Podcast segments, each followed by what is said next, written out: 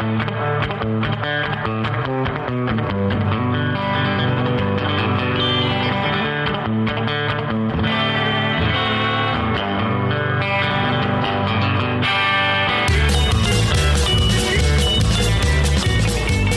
welcome to the John Riley Project. This is episode number 23. It's Thursday, December 6th, 2018. We're going to talk about a number of issues today. We're going to get into the recent Poway hate crime. We're going to talk about Trump and tariffs. We're going to speak a little bit about Poway Unified School District. We're going to talk about a business leader here in the Poway Carmel Mountain Ranch area that I'd like to highlight. Um, and uh, we'll talk about some local sports. I got a couple other things I want to cover, but um, thank you very much, first of all, for joining me here um, on the John Riley Project. If you're a listener or a viewer, I really appreciate your participation. Um, if you're a subscriber to our YouTube channel, thank you.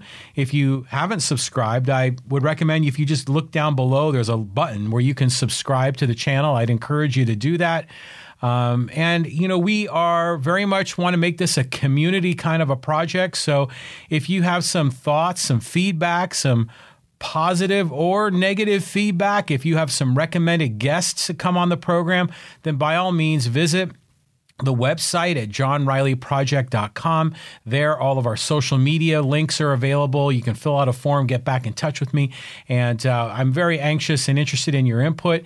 If you have some questions that you'd like for me to read on the air and answer on the air, I'm happy to do that as well. So, again, I want to make this kind of a dialogue. Um, just to give you an update on the project, you know, we were really busy during the political season. And then once we had election day, we kind of took a collective, uh, you know, a breath and relaxed a bit. And then we had the Thanksgiving holiday. Then there's, you know, been a bunch of crud floating around, you know, some some head cold illness stuff. Uh, maybe you've been dealing with it too, but it knocked me out for a bit.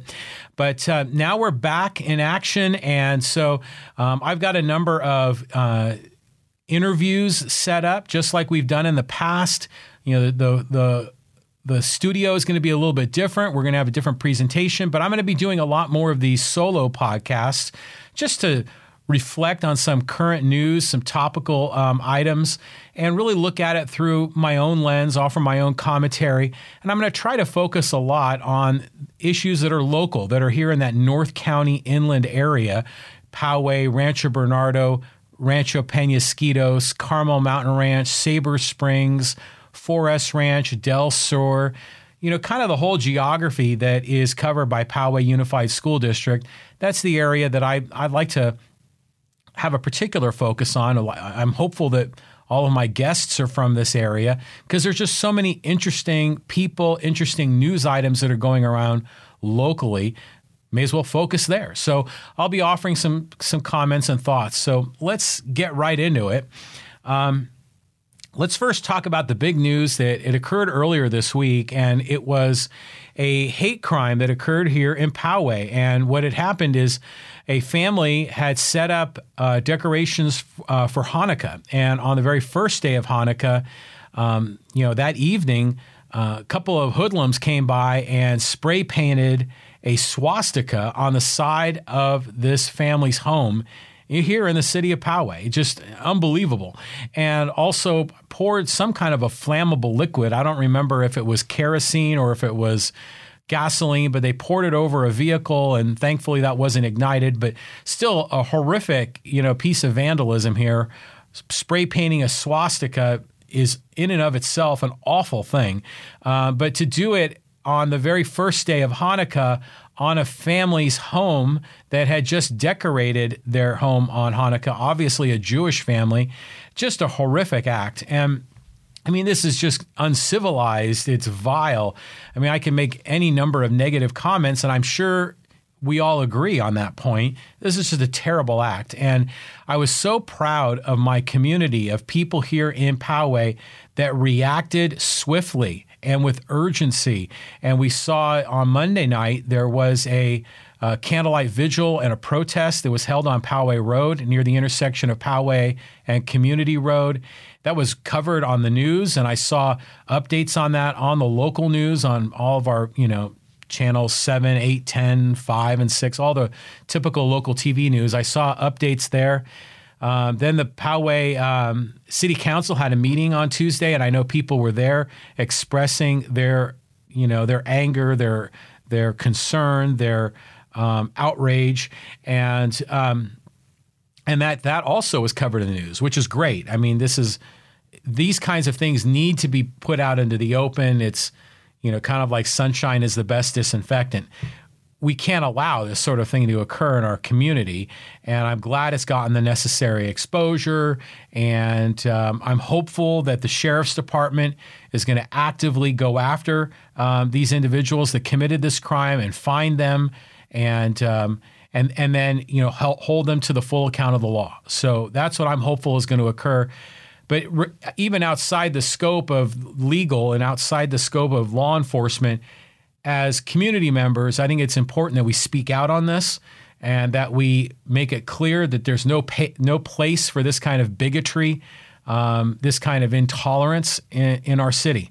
Um, so I want to put that out there right away, and I think it's an important event that we these are things we don't sweep under the rug. But it does bring up. Um, actually, before I get to that, I want to just give one shout out, and I want to say um, thank you very much to Mariana Benedict Basilla. She and a number of other individuals were the ones that organized the um, uh, the candlelight vigil and the protests on Poway Road. And, and, Mariana, you did a great job. I know you've been very active in other issues here in Poway, and I want to thank you uh, for doing that and for being vocal, being alert, being responsive, and uh, and and being, I guess, you know, being quick to express your um, uh, your views on this issue and, and, and mobilizing and engaging the community. So bravo to Mariana for doing that. But what I want to talk about here in, in the context of this issue is this whole notion of hate crimes.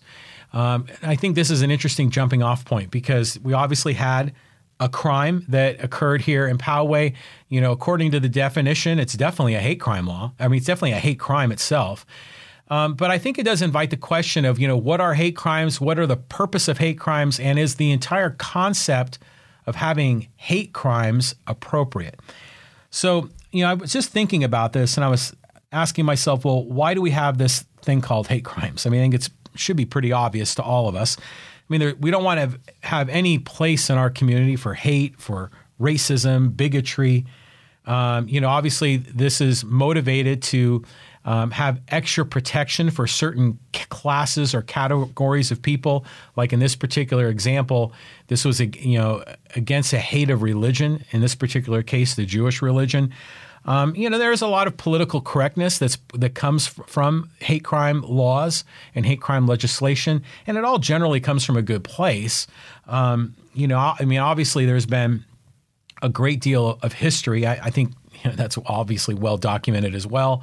Um, you know, where certain groups have been persecuted. I mean, the Jews, we can go back 5,000 years um, to say nothing of the Holocaust that occurred, um, you know, just the last century.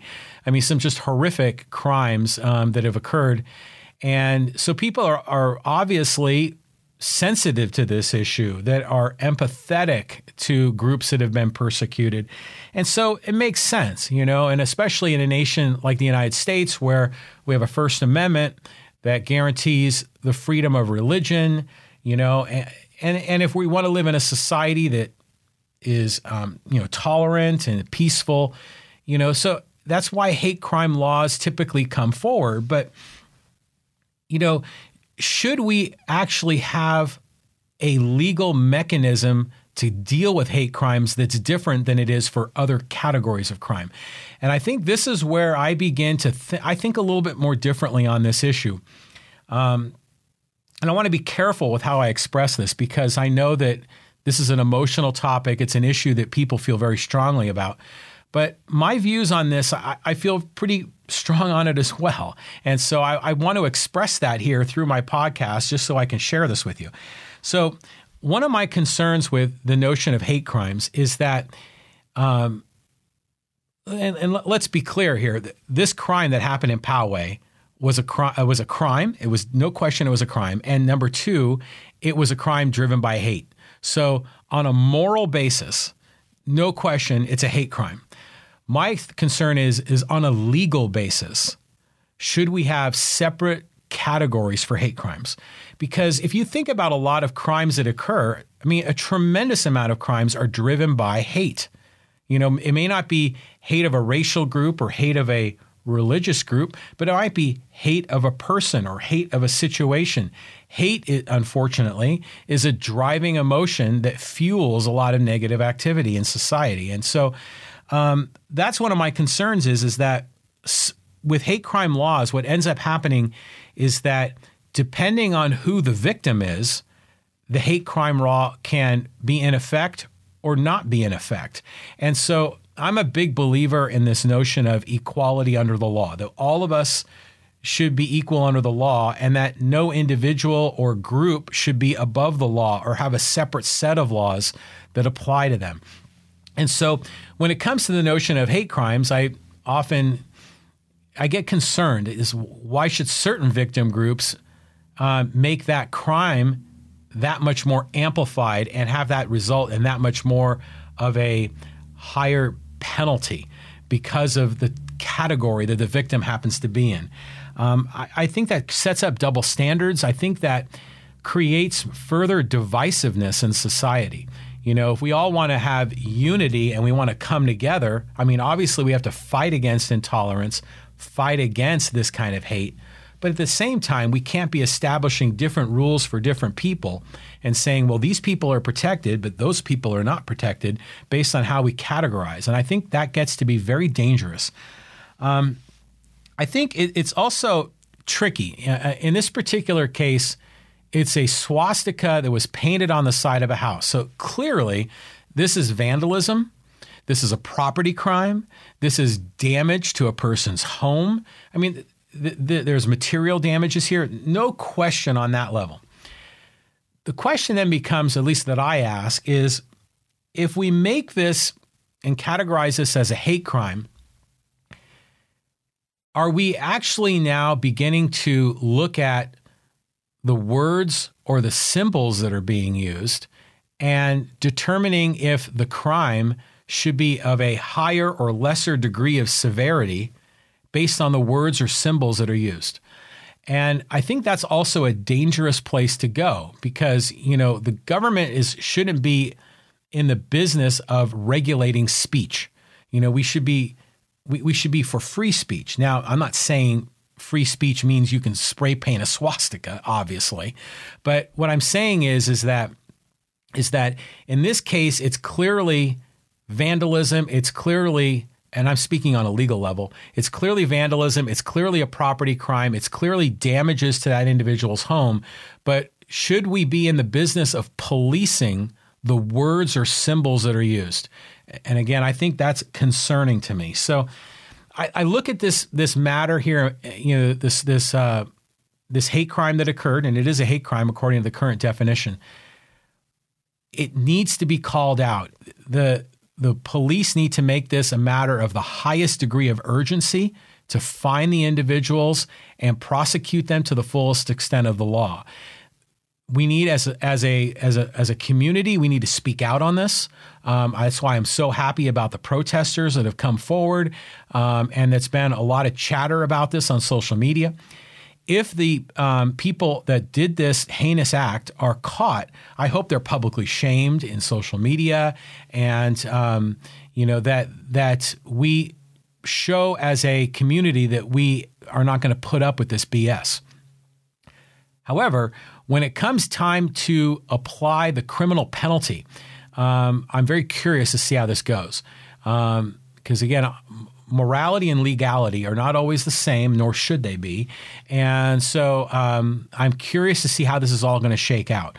Um, but anytime we have these horrible incidents, and once they're classified as hate crimes, immediately my radar usually goes up because I know now it's going to be politicized, it's divisive.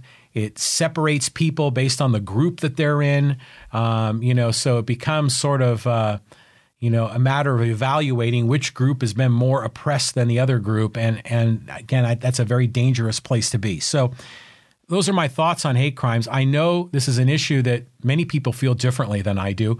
Um, and I invite that conversation. So if this is an issue that um, you're particularly passionate about, let me know. Hey, maybe we could have a sit down conversation. We could talk it out. And that's what the John Riley Project is really meant to be. It's meant to be a, uh, an opportunity for us to discuss big ideas, ideas that um, are, you know, potentially about philosophy, about the law, about morality. Um, these are areas that we can explore, and I think this would be a, a wonderful conversation to have. So I encourage feedback on this. Okay, let's um, let's switch it up a little bit. And uh, let's talk about something a little more positive. Um, over the weekend, my wife and I had the great pleasure of attending a quinceanera. Um, it was one of my wife's coworkers, and it was her daughter. It just turned 15, and so this was an amazing event. It was really fun. I had a great time. You know, for those of you that don't know, a quinceañera is a um, largely a Hispanic um, cultural tradition when a uh, young uh, female is transitioning from being a, a girl to a woman, um, and it has deep traditional and cultural meanings. It's particularly a little more uh, popular in Mexico, perhaps in other parts of uh, Latin America. But um, you know, it's great since you know we live here in the San Diego County. We're a border county, so great you know influence of of, of culture here. So I, I, was really thankful and pleased that we were invited to this event. You know, of course, they had a um, a ceremony in the church in the afternoon. We didn't go to that. That was mostly for family. We attended the reception last Saturday night, and it was in Bonita this was incredible. It, it, it's like a wedding. Uh, they have a full blown. Um, uh, you know, food. They had an open bar. I mean, it was amazing. And, um, you know, all these, you know, round tables with 10 people. There was probably 250 to 300 people there. Uh, video presentations, um, a disc jockey, um, dance floor, you know, again, just like a wedding. Um, and it was special because um, the young girl, I should excuse me, the young woman, the quinceañera herself, um, she was there and she had her friends, and they were all sitting at the head table. And then um, there was a, I guess, a ceremonial part where her mother and father uh, presented her and talked about her uh, childhood and, and, the hopes and dreams they had for her as an adult, which I thought was great. And then um, the quinceañera and her friends came onto the dance floor and they did a number of choreographed dances that were beautiful, and they combined.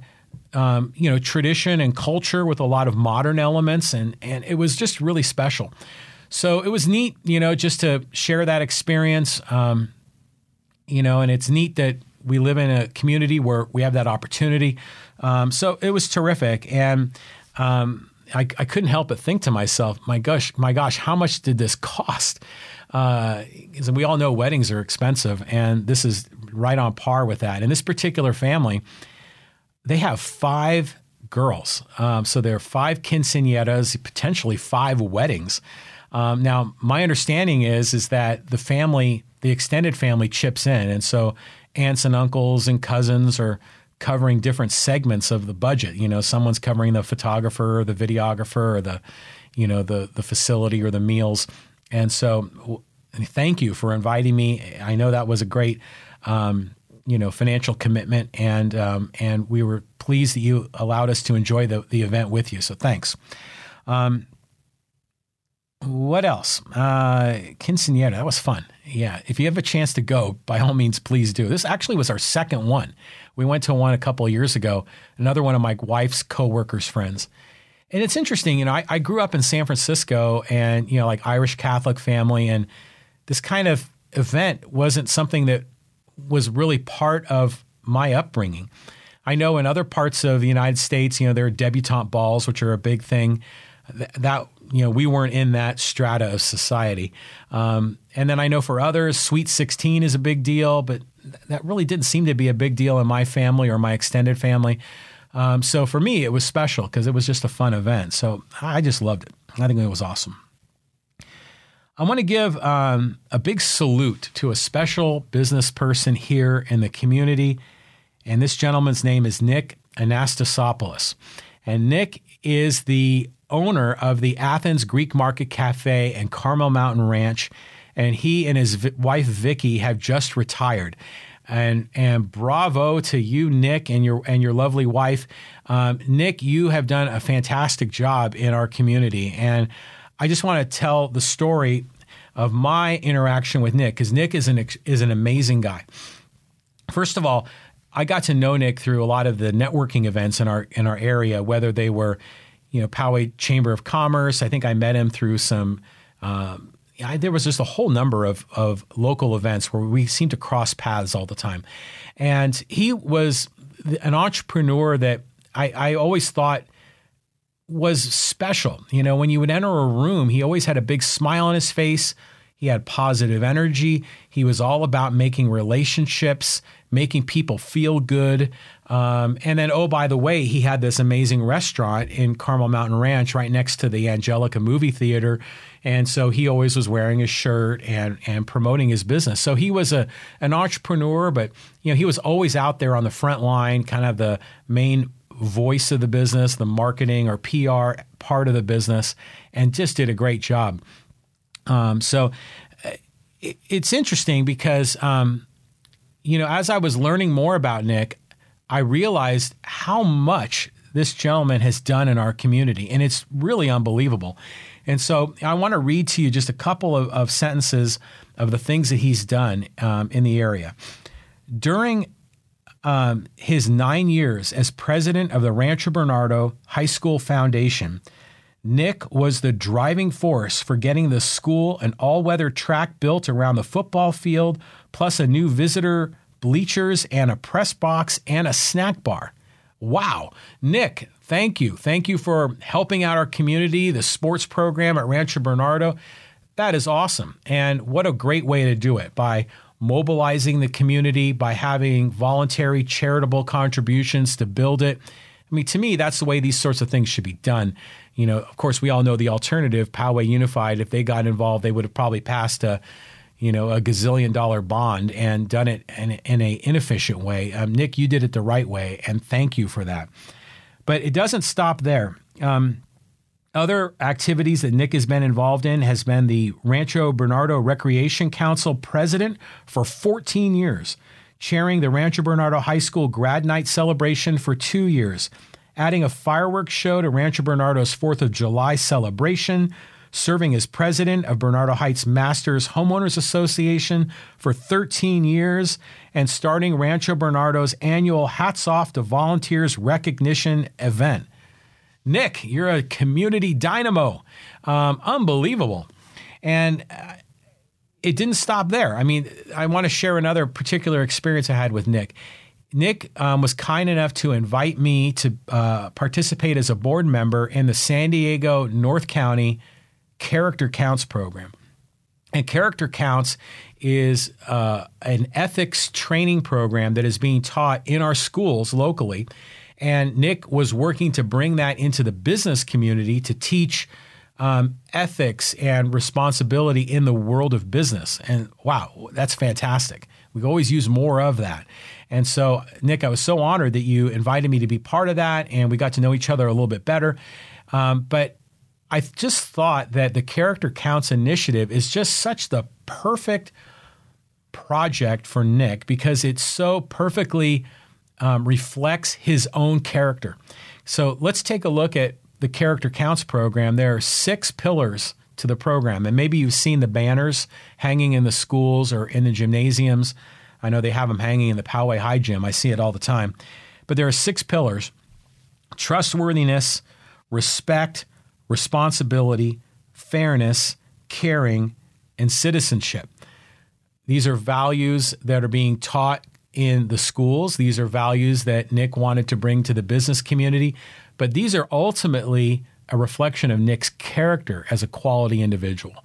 So I just think it's fantastic. So, um, you know, I was checking the news. Um, I don't really ever read the local newspaper anymore. I just go to pomeradonews.com and get all the news there. And I noticed that the Rancho Bernardo Foundation, or maybe it was a particular foundation, was looking for new nominees for the Rancho Bernardo Hall of Fame. And I thought to myself, well, clearly we've got to nominate Nick. Um, so I went on the on the website and I was going to nominate him, and I realized, oh, he had already been inducted into the Rancho Bernardo Hall of Fame in 1998. So 20 years ago, someone beat me to it, and another reflection of the amazing things that Nick has done in our community. So um, Nick Anastastopoulos and his wife Vicky, thank you for everything that you have done in our community. Thank you for providing a great restaurant that offers wonderful Greek food. Thank you for all the things that you've done in Rancho Bernardo to make our community better.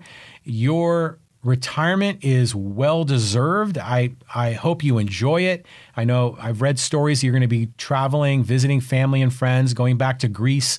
You know, bravo. So, congratulations to you, Nick. Thank you for everything you've done in our community.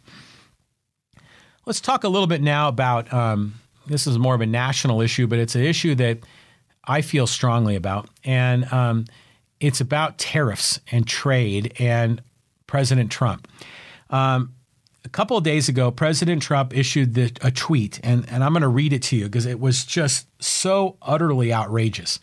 Um, I try not to follow Trump on Twitter because it'll just drive me nuts. But um, someone else had forwarded or retweeted this, and I read it, and I, I figured, oh, this is a podcast topic for sure. So here, I'm going to read it to you.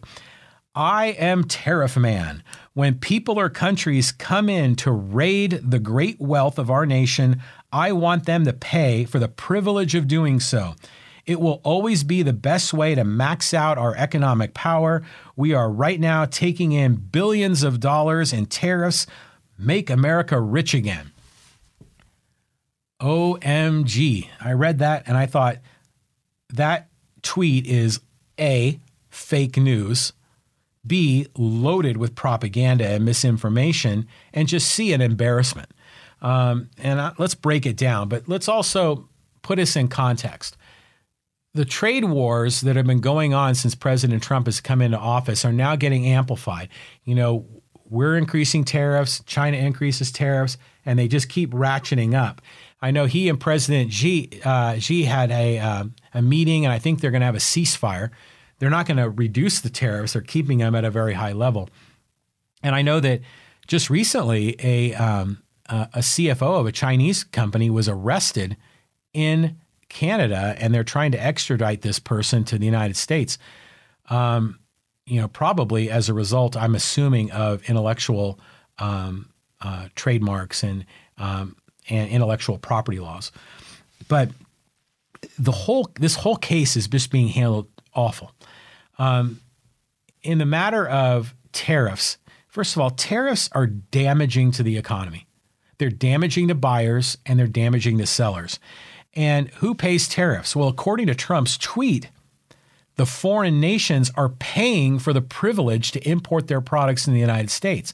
Well, I'm sorry, but that's not how tariffs work tariffs that President Trump is, is enacting are a tax on the American people.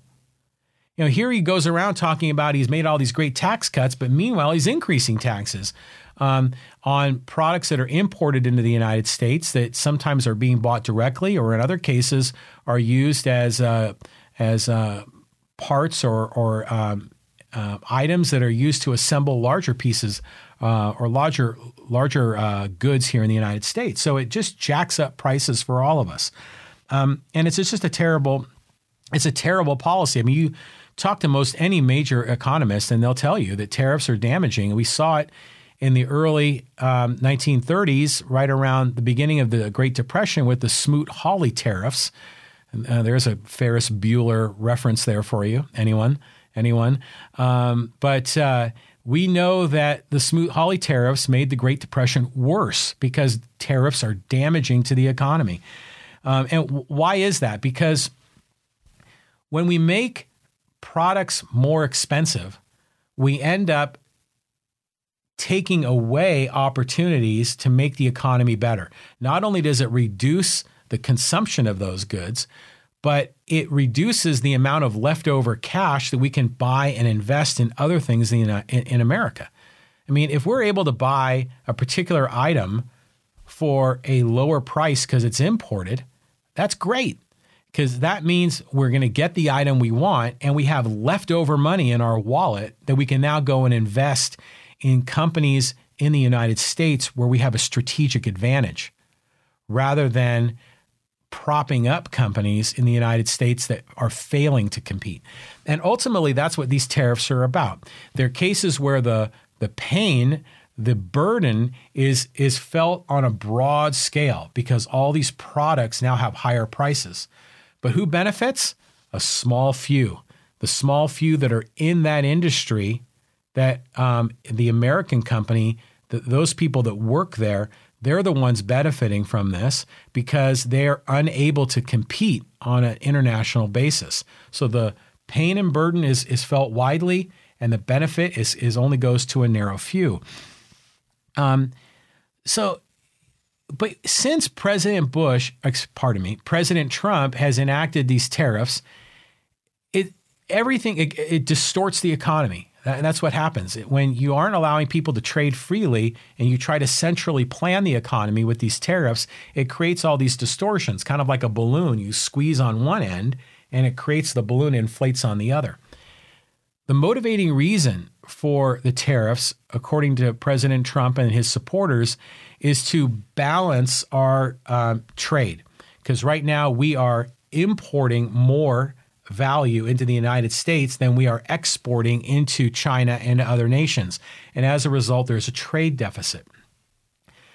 What these tariffs were sold to the American people as is was an opportunity to try to have balance in trade. Well, first of all, the trade deficit has gotten worse. The trade deficit has expanded since President Trump enacted these tariffs. It's made the situation worse. But more importantly, the trade deficit doesn't matter. Because what is a trade deficit? It just means that people are buying and selling amongst themselves. And if one party is buying more from the other, so what? I have a trade deficit with my local grocery store. So what? I give them money, I get goods in return. That's a win win transaction. I give them money, that helps them. I get the goods in return, that helps me for both of us, we see an increase in our net outcome. It's win win. So the fact that the cash went in one direction doesn't matter because the goods came in the opposite direction. So this notion of these nations are ripping us off or robbing us, um, and it just it's just silly. Um, if if we can get imported goods from foreign nations or companies in foreign nations that are of, of high quality, we should be buying as much of it as we can so that we'll have leftover cash to invest in technologies and new products here in America where we have a strategic advantage. So the best policy is not to ratchet up tariffs, it's to make tariffs zero even if we have to do it unilaterally. That's the right approach because when you increase tariffs, you increase the pain and suffering on American consumers, and um, it, it, just it's just a rotten policy, um, and it's cronyism. It's cronyism because what it does is it is it benefits those American companies that are unwilling to compete at um, at the necessary level. It also gets another distortion. This is another goofy part of it. Is look at our farmers. So the farmers were at first um, seeing higher prices for their um, their their uh, farming equipment. You know, so what they're getting machinery that they're using in the farms that is made with steel or made with aluminum that was being imported from Asia. Those those tariffs went up, so those prices on that farm equipment went up. So immediately farmers had higher expenses. Then because of this trade war, now China has put tariffs on the import of many uh, agricultural goods that go into China. And soybeans is the kind of the classic one that's being discussed. Now soybean farmers are having trouble exporting into China because the tariffs there are, are, higher. And so they're seeing that their their exports have declined. So expenses going up, revenue going down. So the farmers in the United States are getting royally squeezed from both ends. And so what does President Trump do for them? Well, the right answer would be to remove the tariffs completely. But instead, he takes taxpayer dollars and he back door hands it back to the farmers in the form of corporate welfare. Again, just insane. It, it's it's it's um, these are the kinds of distortions in the market that that create these kind of twisted puzzles that end up inflicting damage on buyers and sellers. So I encourage President Trump to reduce the tariffs to zero. If President Trump is the great deal maker that we all hope in society, then he'll do that and he'll move tariffs down to zero. What else? Let's talk about a couple of things here, quick ones. Uh, Poway Unified School District. Uh, disappointed to hear recently that they were involved in more no bid contracts. Um, this was extremely disappointing. Um, what's a no bid contract? Well, that's where, um, in this case, the school district needed to make a major purchase, and in a proper, transparent, open book kind of a philosophy, they would put a re- request for proposal out. They would get multiple bids from various vendors, and then they would choose the best choice. That might be the lowest bid, or it might be the, the best fit at the lowest price, but they would make the most optimized solution. What happened here is that the school district just continued to spend big money with these vendors. In some cases, vendors that have sold us or sold the school district damaged or defective products. And what we're talking about here are the artificial turf fields in in the in the uh, in in our football stadiums in the high schools. And this was specific to Westview High, and they had uh, defective turf, and the um, to replace that with the higher quality version of the turf was going to require money being spent. And if my memory serves me, it was about um, $450,000 approximately um, that was being spent on this to um, repla- replace the turf at uh, Westview. So they're replacing a defective product. They did it with taxpayer dollars and without a formal uh, open, transparent bidding process. They also did the same thing with um, the Poway High running track. Now, I don't know if that, I don't think that was a defective product. I think the defective product is specific to the, the, um, the artificial turf on the football fields. But the Poway High track, also a no bid contract. So, um, you know, our school district fiscally, I mean, from a, from a, from a curriculum, from a teaching perspective, our Poway Unified you know, generally a very, very good school district. But from a business management or a financial perspective, there's just so much that needs to be fixed. Not only do we have the billion dollar bonds, not only do we have the corrupt superintendent that was caught stealing, embezzling money that was intended to educate children um, and found guilty in a court of law, by the way. Um, we've had deficit spending. We've had deficits the previous years. There's a forecasted deficit for this year. Future years, we're dealing with deficits. Um, so there's an inability to financially um, manage the school district. And now more no bid contracts, which are a potential waste of taxpayer dollars, where taxpayer dollars are not being optimized. So the school district needs to get its act together. And I've been saying this for a long time. The city of Poway has, generally speaking, a very good financial planning model. It's been working for a long time, for many, many years, that's consistently delivered uh, uh, balanced budgets, often with surpluses that are put into reserve and that are deployed for high priority special projects. And the city of Poway system, it's not perfect, but it's still very good, especially when compared to the school district. Um, so, uh, again, I, I encourage our school board members to just go, you know, a few miles down the road and go to Poway City Hall and, and follow the model that they've built for financial management, and I, it will serve the school district well because they need to get their spending under control. Uh, because if they don't, we're going to have another crisis. We're going to have a depletion of reserves. There's going to be calls for a parcel tax. You're, you're going to start seeing this if the school district is unable to manage their own affairs. So be alert and be aware. Um, I want to speak a little bit about um, the passing of President George Herbert Walker Bush. And, you know, this has been going on all week, and, you know, he passed away at the age of 94. And it's interesting, um, you know, when a president passes, usually uh, people remember him fondly for all the good things, and and it's sugar coated to a degree. Um, and and you know there are many things about President uh, Bush Senior that I think are very worthy of praise. Know, he's a good family man, appeared to be a man of character. Um, you know, his family had um, you know influence in American politics for most of the 20th century. Uh, you know, his family loved him, wonderful wife, etc. And I think we hear a lot about the note that he left in the desk after he lost the 1992 election. He left a note in his desk for President Clinton, you know, essentially wishing him well and hoping for good things uh, in the future.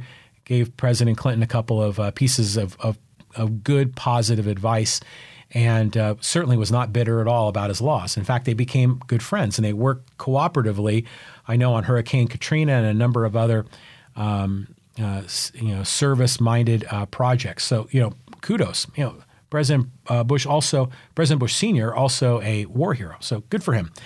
But I do think it is fair and appropriate um, that while we're remembering, you know, him for all the good things, it's it's an appropriate time to also reflect on his presidency. You know, he was a one-term president, and you know, to me, you know, he was elected in 1988. Uh, ran against uh, Michael Dukakis in 1998. Um, you know, just for the record, I didn't vote for President Bush. Um, and he just seemed to be sort of this continuation of Reagan. I mean, there there was no really driving theme or philosophy uh, to President Bush's presidency. It just seemed like he just took the baton and continued. And you know, people will talk about the fact that the Berlin Wall came down under his presidency, and that's true, but that really wasn't because of President Bush. It was largely because of all the things that had been happening prior to his presidency. Um, but there were certainly some good things. Um, there was the uh, negotiation, the START 1 negotiation on nuclear arms with, the Soviet Union uh, for um, arms reduction. That's a positive thing. Um, you know, President uh, Bush also began the process of enacting NAFTA, um, which was later uh, signed by um, uh, into law by President Clinton. And as I have expressed already, I'm a big supporter of low tariffs, and NAFTA largely did that. It reduced tariffs with trade between the United States and Mexico. There were still a lot of regulations and other things with NAFTA that aren't good, but the fact that tariffs were lowered was a good thing. So, those are a few of the positive things in his presidency, but there were a lot of negatives too. I mean, I think the big one for me was the pledge of uh, read my lips, no new taxes. And then, sure enough, he flips and uh, raises taxes. Uh, that was extremely disappointing. Um, you know, he obviously was um, the leader of the Gulf War One. Um, you know, when Iraq invaded Kuwait, you know, he mobilized uh, the U.S. forces. Really, our first big war effort since Vietnam. Um, and that resulted in a tremendous loss of life, not just for Americans, but for people on the other side. And was a great loss of money. And and look what it's done. It's it's kind of opened up this Pandora's box, and we've seen what has happened with U.S. involvement in the Middle East. Um, so that was really the catalyst for all of that. Um, what else? Uh, you know, President Bush also greatly expanded the war on drugs, which is a failure, and by you know deploying um, military police action in South America to go after um, some of the drug trafficking, and where are we now on this? I mean, it's it's worse because prohibition doesn't work. And so it was it was I mean, I understand why he was trying to eradicate drug use. Obviously, drug use is not good. Um, but the whole approach of trying to snuff it out is not possible when there's such a great profit motive there. So the approach in solving it wasn't the right way. We should be learning from countries like Portugal on how they manage their drug policy, not by deploying uh, military efforts to go out and uh, kill or, or, bomb places. Um, under his presidency, we saw Norel, Manuel Noriega removed from power in Panama.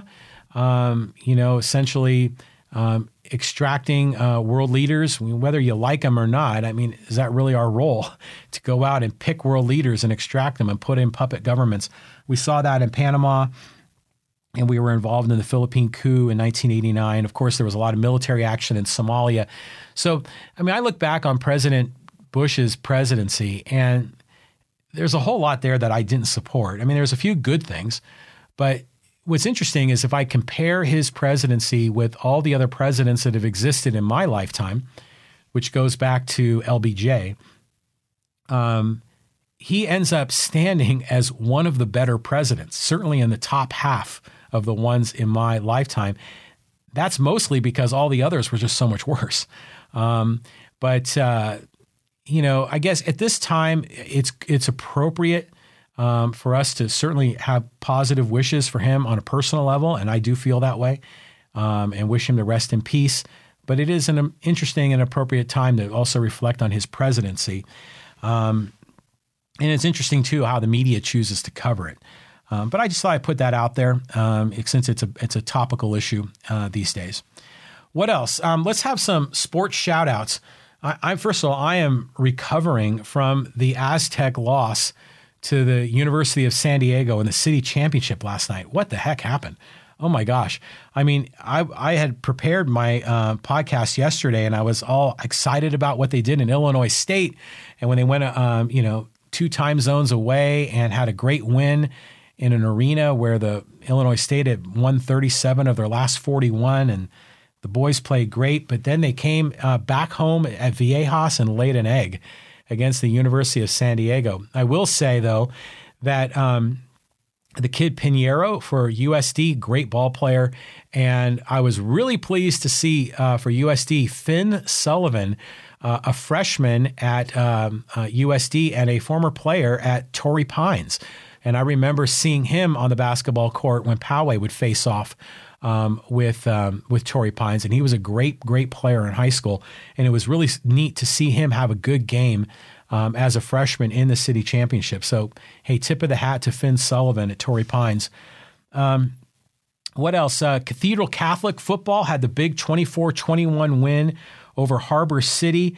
They're advancing to the state championship and big time props for Jalen Dye, who had the game winning or game clinching interception. I saw the um, the video on YouTube where he um, uh, caught the ball right by the two yard line, got his feet in bounds. It was essentially the last play of the game and sealed the deal. You know, Jalen um, has great genes. His father, Jermaine Dye, a former Major League All Star, but it's great to see his he do well, see Cathedral do well. Uh, Jalen Dye, I know, lives here either in Poway or Rancho Bernardo. So, props to you, Jalen and Cathedral. Um, the Poway High base, uh, boys basketball team had a 60 to 54 victory over Mission Hills. Poway now 7 and 2 in boys basketball, 1 and 0 in Palomar League play. Adam Severe had 16 points. I remember last year I went to a Poway High game against Rancho Bernardo at Poway High. The most amazing high school basketball game I've ever been to in my life. The ball game went two overtimes and Poway was victorious. Adam Severe, a um, crafty kind of undersized uh, point guard for the Titans, only had two points in the first half. And then he went off in the second half. He scored over 30 in the second half. He was hitting bombs from way beyond the three point line. He was driving in the lane, making these acrobatic shots or or dishing the ball off and getting some great assists. He took over that game and put the Poway Titans on his back and um, led the Titans to a victory over Rancho Bernardo. Now, this was last year, double OT. And so I love seeing him having a great game, and he's still continuing his excellence at Poway High. Um, I got to know his brother Robbie, um, who uh, was my son Trevor's JV basketball coach at Poway High. Robbie Severe, another great guy. So kudos to the Poway High Titans boys basketball team. Um, in Palomar League play, Westview right now in first place, six and zero. Oh. Poway in second, seven wins and two losses. Del Norte six and three.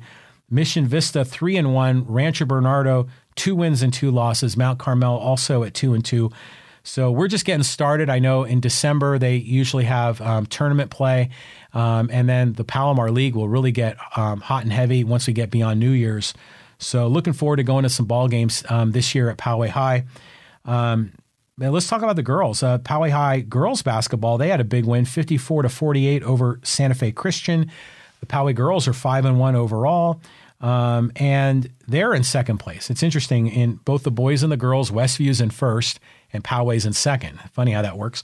So in the girls, uh, Poway, uh, Westview is seven and one, Poway five and one, Mount Carmel three and zero, oh, Del Norte five and two, Rancho Bernardo three and two, and Mission Vista zero and zero. I guess they haven't gotten started at Mission Vista. So, um, what else can we talk about? Um, I want to share with you. I, am I love binge watching shows, and that's why I've got my Game of Thrones, and you've seen some of my bobbleheads I've had on on my podcast. Um, the new program that I'm really into right now is the Man in the White, not the Man in the White Castle, the Man in the High Castle, and this is a show that's on Amazon Prime, and it's fantastic. It's this alternate reality of World War II, and it assumes that the Americans lost the war, and so the Japanese have taken over the Western United States. The German, uh, you know, the Nazis have taken over the Eastern United States. There's an American resistance, and kind of the whole globe is sort of carved up for Japanese or German, and there's some neutral zones. Um, there's American resistance fighters, and it's a really, really interesting show because um, it's it's a period piece. It's historical, but it's fictional, and um, there's a supernatural element to it that I'm really enjoying. Um, so this past week or so, with the Thanksgiving holiday, and you know, I was battling a little bit of. Uh, you know, of a flu or a cold bug. I saw I was kind of down for the count for a bit, so I was binge watching this. I think I'm midway through season, season three. Um, but I love the show. And um, if if you are an Amazon Prime subscriber, you know where you pay the the yearly fee so you get free shipping, you can go on to Amazon Prime, which is their video streaming, and then many of their titles are available at no cost. So I had always been on Netflix, and now recently I'm starting to do more Amazon Prime. Um, and you know discovering a whole new world of, of new shows, which is great. So, um, yeah, so uh, I'm gonna I'm really enjoying the man in the in the High Castle, and uh, I'm just you know giving my recommendation. Be sure to check it out. Um, also, want to give another kind of props or a shout out uh, to to this organization and and it was interesting is um, this is the Poway High Twin Peaks Middle School Choir Concert, and um, the people that are promoting that they they tagged me in their tweet, and so well, thanks for doing that. And so I of course retweeted it to my group. So I figured, heck, if you're tagging me in your tweet, I'll share it in my podcast too. So. The Poway High and Twin Peaks Middle School Choir Concert is this Tuesday, December 11th at 7 p.m. at the Poway Performing Arts Center. You can get your tickets at www.powaycenter.com. So that should be a great event. The next day, which is Wednesday, December 12th, um, there's going to be a presentation at um, Painted Rock Elementary for this new proposal or this new plan uh, for the Stone Ridge uh, Country Club. And that's Kevin McNamara's project, and it's a second attempt to present a development there with some you know, park space and new homes or condominiums. And I think the community is very interested in learning.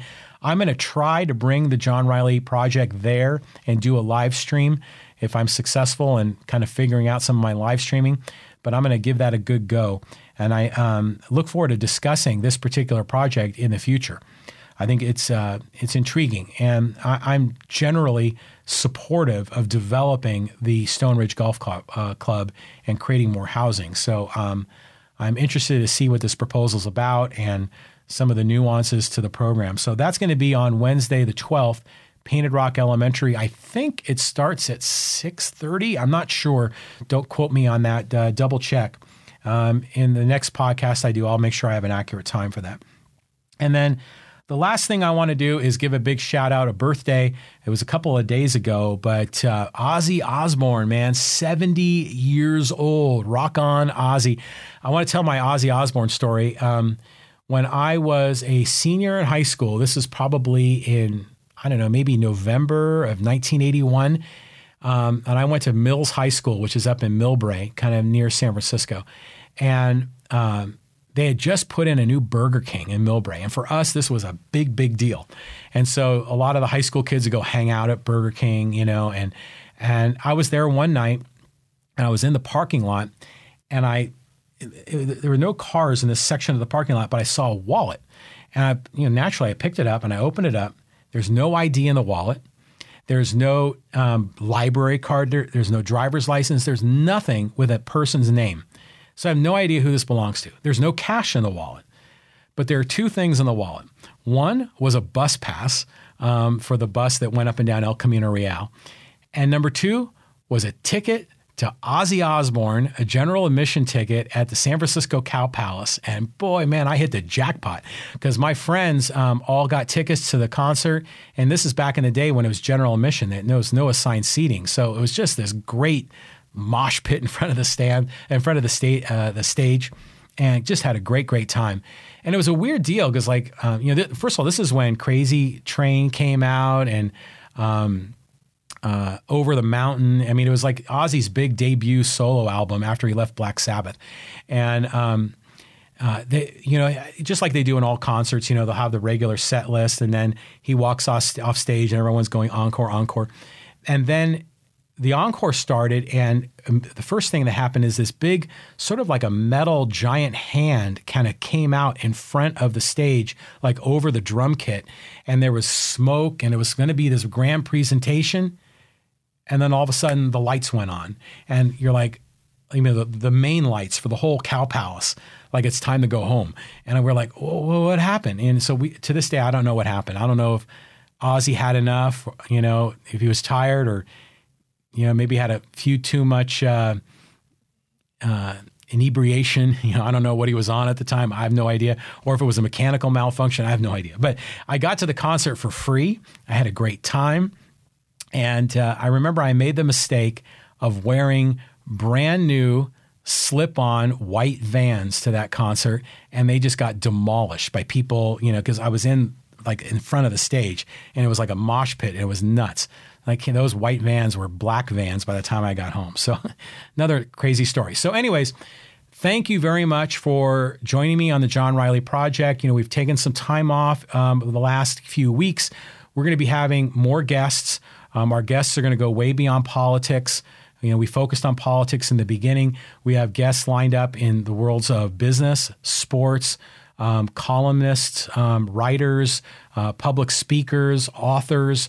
Um, I've got a number of people lined up, and um, we're going to be doing a lot more of these solo podcasts. So I'm uh, hoping to express more. So I invite your feedback and commentary. So reach out to me at johnrileyproject.com.